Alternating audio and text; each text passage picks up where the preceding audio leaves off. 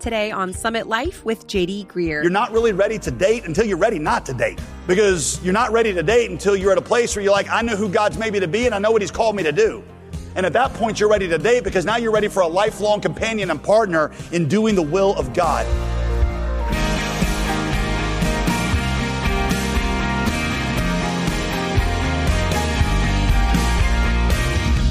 Welcome back to Summit Life with pastor, author, and apologist JD Greear. I'm your host, Molly Vidovich.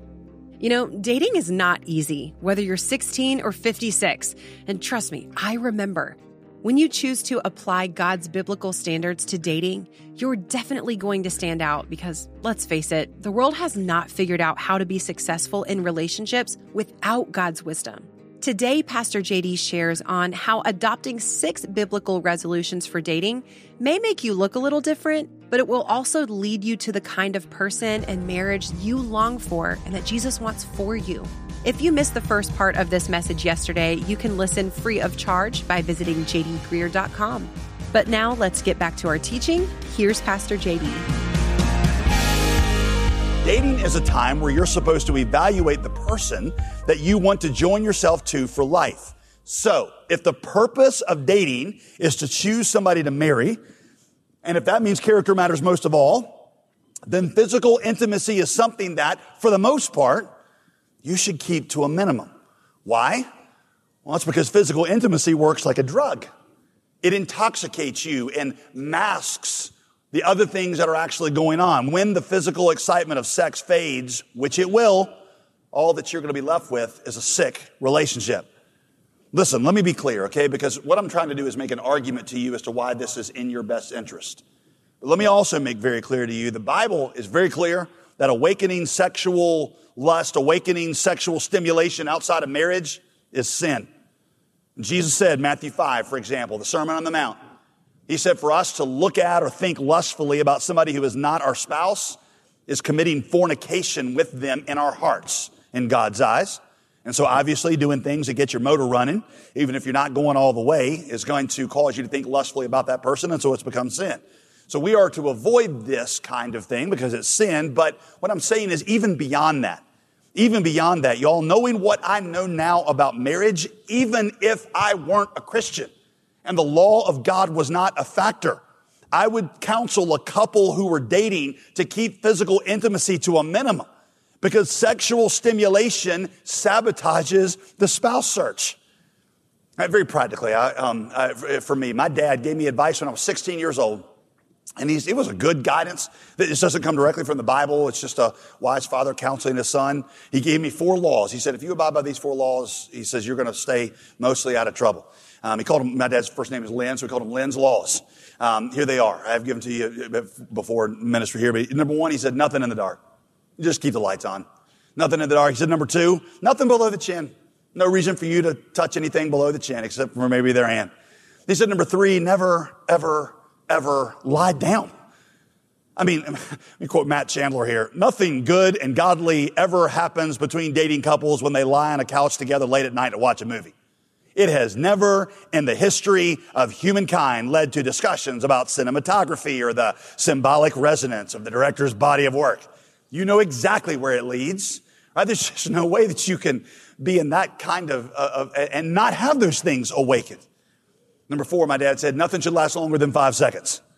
Because once it crosses five seconds, it almost for sure has become sin. Now again, those are just guidelines. Your goal here is not to obey rigidly laws, it's to seek purity.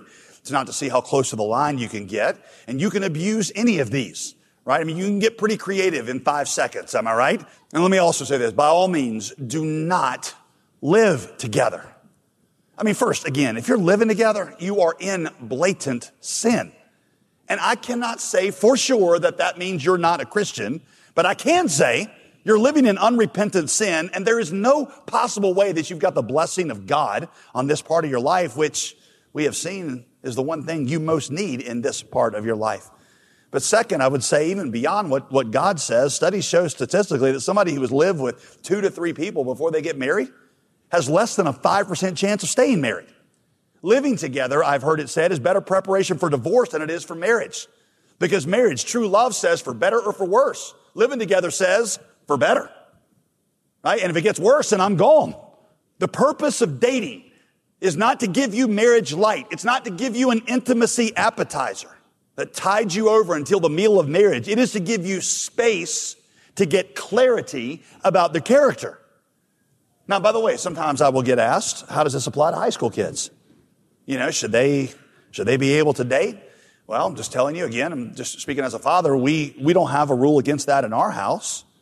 But since they are not able to get married, that's a road it doesn't make a whole lot of sense to go too far down when you're not in a time when it's time to look for a spouse. So we say that the three ideals that you would pursue at this stage, all right, in, in any kind of dating is non-exclusive, non-physical, non-escalating. Those are your three ideals. Non-exclusive, non-physical, non-escalating, because we know that dating is a road to give you clarity about the person that you marry. Dating is for clarity, not intimacy. By the way, to those of you who are single, I know, I know, just sitting here listening to this, I know that living like this is difficult. It would be countercultural, but I will say it again. If you want something nobody else has, you got to be willing to do what nobody else will do, or few people will do. You need to understand that dating is a time of testing. It is where God is seeing whether or not you're willing to wait on Him and do things His way. God gives His best to those who leave the choice to Him. And when this is an area, this powerful area where you say, God, I trust you and I'm going to wait on you, God will, will use that portal of obedience to release all kinds of blessing in the best parts of your life. Even this stage of dating ought to be characterized by selfless, sacrificial love. Not lust for them, but love for your future spouse, love for their future spouse. You understand physical intimacy creates bonds that are really difficult to undo. It just means that out of love for your future spouse and their future spouse, don't steal for yourself something that ought to be special for them. Don't prioritize the satisfaction of your lust over their long-term good. Number three, here's your third resolution. I will reject the marriage equals completion myth. This myth says that there's one, there's a right person out there for you. And if you don't find that person, right, then you're never going to be happy. And if you're not happy, well, the problem is you just haven't found that person. Here's how it plays out in dating and marriage. In the dating stage, you're on the prowl, right? You got to find that right person. You got to find Mr. Right. You got to find Mrs. Right. And you're always worried about it. Oh, what if I don't meet them? What if I miss my chance? What if I'm not the right person? What if I'm too picky? What if they like somebody else? All right. Well, finally, at last, you find that one and you're like, I found him. I found her. They make your heart flutter. They make your liver quiver, however you want to say it. And you think, this is it. This is it. Our relationship is special. They just make me feel like nobody else has ever made me feel. When they look at me, I just feel like I melt inside and I just, oh, I can't believe we never, ever, ever fight and we're just awesome to each other all the time. This is the perfect person for me and we're going to get married. But then you get married and figure out that they're not as perfect as you thought. Right? He is totally insensitive to your needs and he just smells bad at night. And that cute little burp that he used to do when y'all were dating, it's just plain annoying now. And you're like, why are you sitting around the house burping all the time? And uh, it starts to drive you crazy. And she is selfish and she acts crazy sometimes. And all those little habits that you thought were cute start to drive you bananas. And in the dating stage, you thought they were quirky. And now you're like, I think something is seriously wrong with you, right?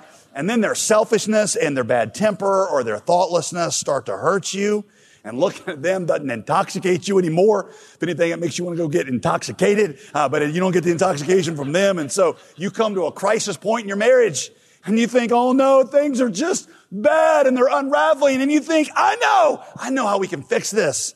Let's have a baby. Oh, brilliant, brilliant. Yes, let's bring another life into this dysfunctional relationship. And then after you have the baby, right, you start to think as you're holding the baby late at night, you think, you maybe the problem is I actually married the wrong person. I was young and I was naive and I didn't really know what I want, right? And then when you're sleep deprived and you're tired, one day one of you's at work and guess who you meet? Oh, the right person. The right person. And you're like, I get it now. I get it. I was young. I didn't understand and I thought they were the right person, but they're actually not the right person. This is actually the right person. And so you decide to correct the problem by getting out of that marriage to the wrong person and then getting remarried to the right person. But that doesn't work either. And let me tell you why. You always marry the wrong person. You understand that? You always marry. Look at your spouse if you're married right now and be like, you're the wrong person for me. You always marry the wrong person for at least two reasons. First, okay, we're not primarily lonely people who need soulmates. We're primarily sinners who need a savior. I love how Gary Thomas, uh, Gary Thomas said it. He said, marriage doesn't solve emptiness. Marriage exposes emptiness. Y'all, somebody can't live without you. He or she will never be happy living with you either. Lonely, insecure single people become lonely, insecure married people. Because problems like loneliness and insecurity are not cured by the love of another person. Loneliness and insecurity come from not being connected rightly to God. You got a guy, you know, this is most dating guy drowning in a sea of loneliness and despair. And along by floats a five foot two brunette life preserver.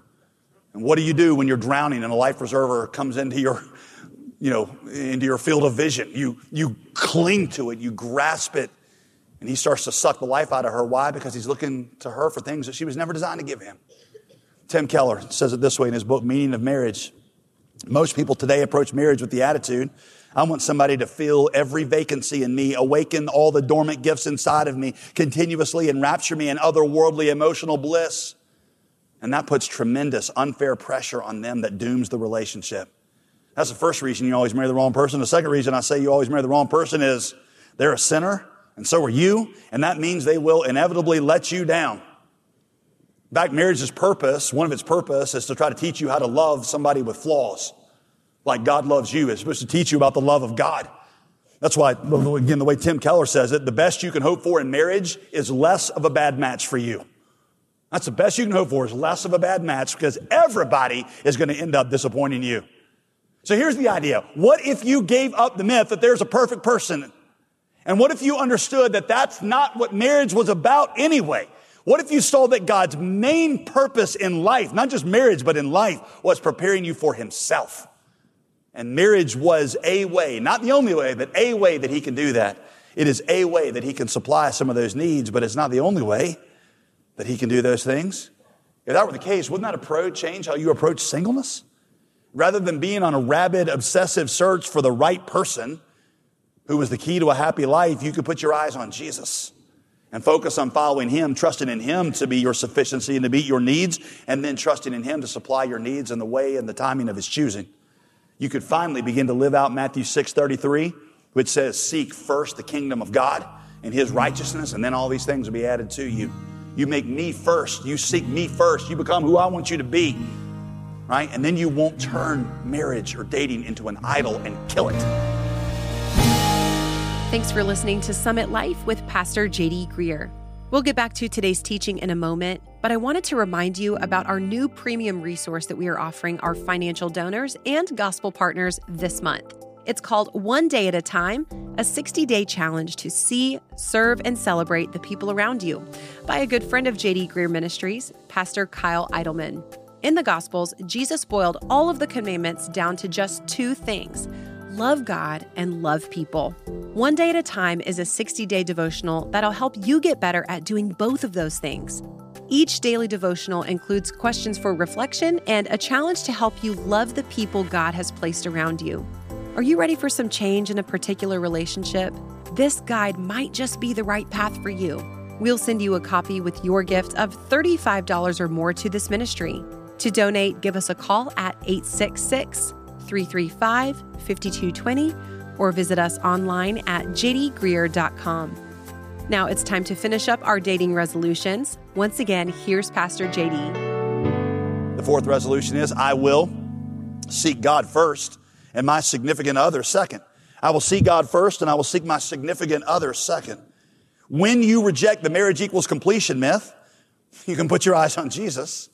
And you can trust Him to supply your needs.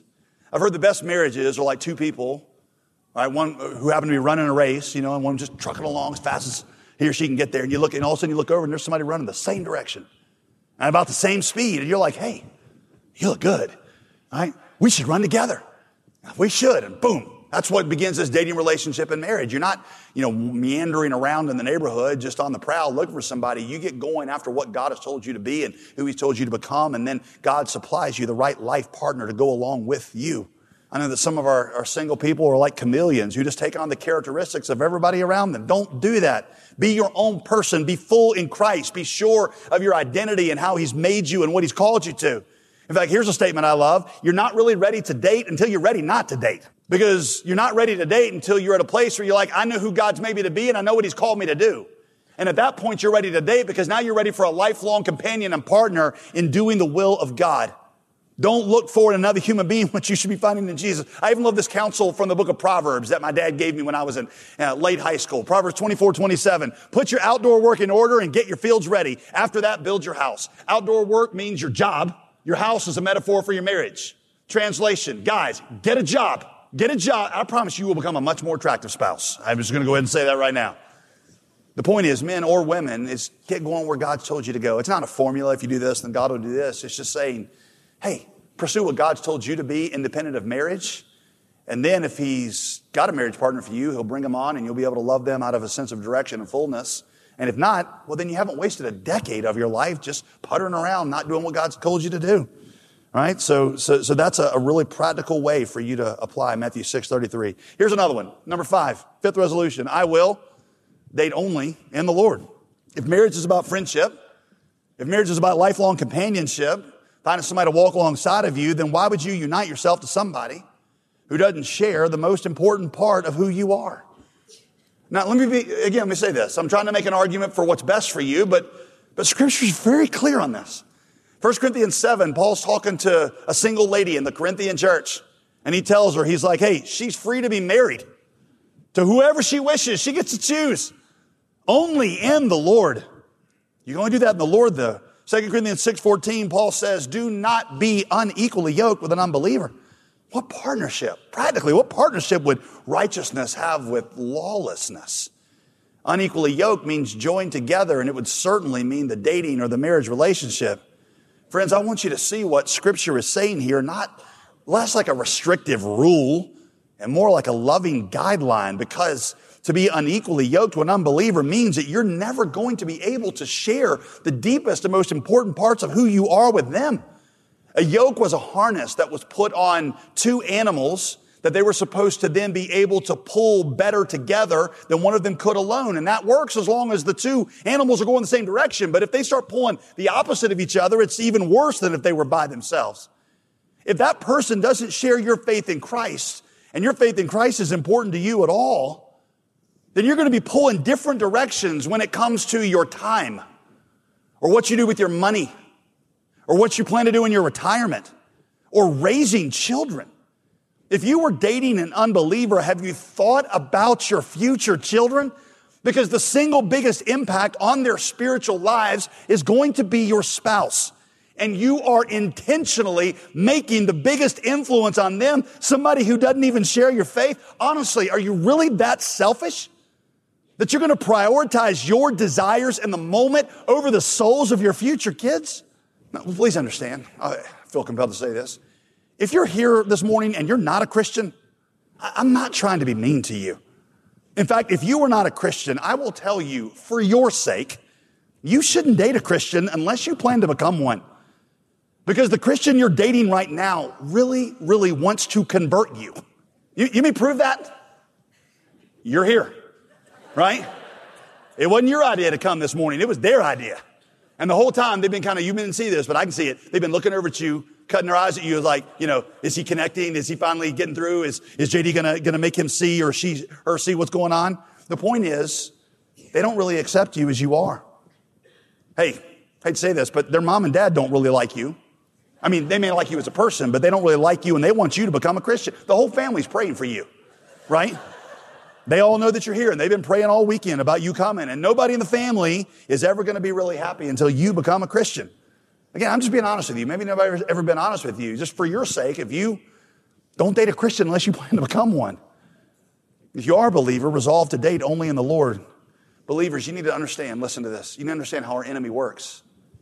Balaam, the famous donkey talking Balaam. Balaam was, you know, hired to go curse Israel. And uh, God wouldn't let him do it. So Balaam, scumbag that he was, told the king who hired him to go curse Israel, he said, There's actually another way you can do this. Doesn't involve me cursing them. Um, just get all the pretty Moabite women to go in and infiltrate the camp and marry all the Israelite men.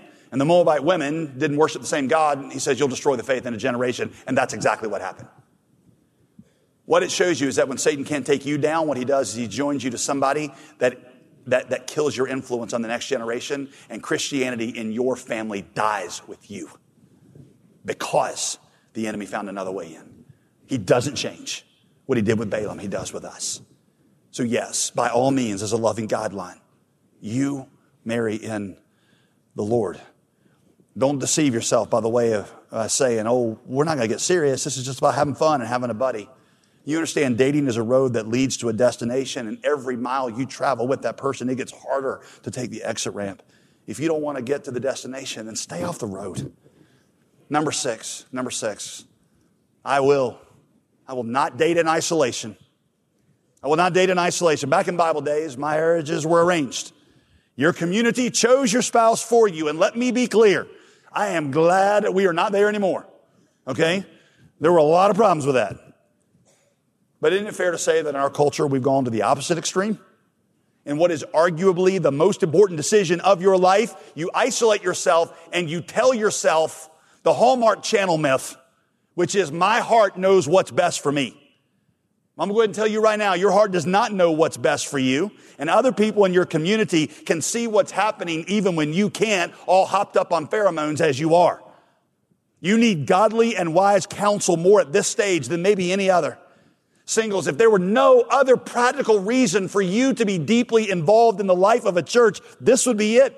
Sometimes those other people can see the obvious problem with this person or, or with your relationship that you just can't see. Like if they have lust problems or flirtation problems or they have a failure to keep their word or they're manipulative or they have controlling behavior. They can see that when you can't because you're hopped up on pheromones and your view is just going to be totally distorted.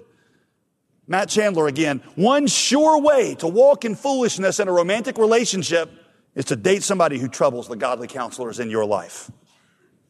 Stay connected to people in the church. Ask older believers to speak into your relationships. All right, those are your six resolutions. I know what you're saying. I can hear you. I read your thoughts. I can see the way you're looking at me. I know that when it comes to this subject, some of you are listening to this and you're like, I have blown it. I have messed up. I have been damaged. I have caused damage. Maybe it's sexual sin.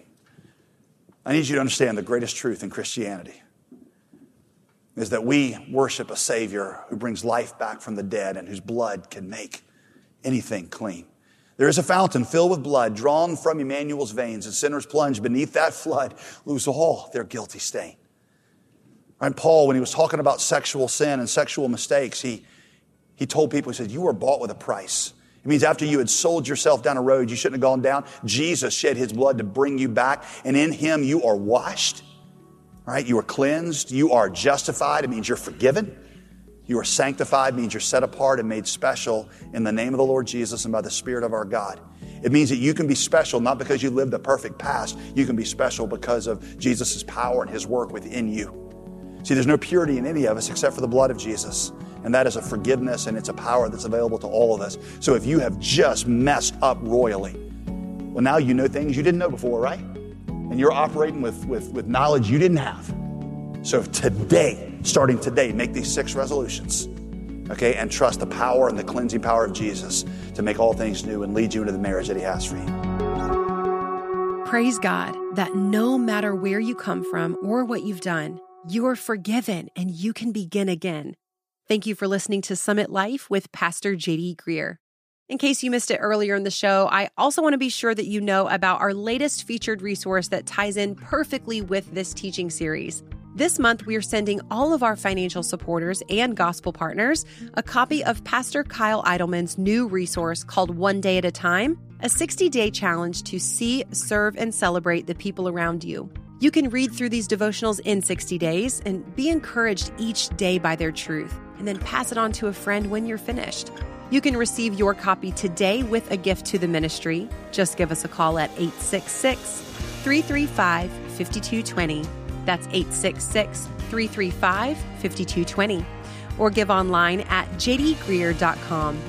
While you're on the website, be sure to sign up for our email list to get ministry updates and blog posts from Pastor JD delivered straight to your inbox. Sign up when you go to jdgreear.com. I'm Molly Vidovich. Join us again next time when Pastor JD explains how sex addresses one of our basic soul needs to be fully known and fully loved, as well as to give us a taste of God's amazing love. We'll see you next week on Summit Life with JD Greear.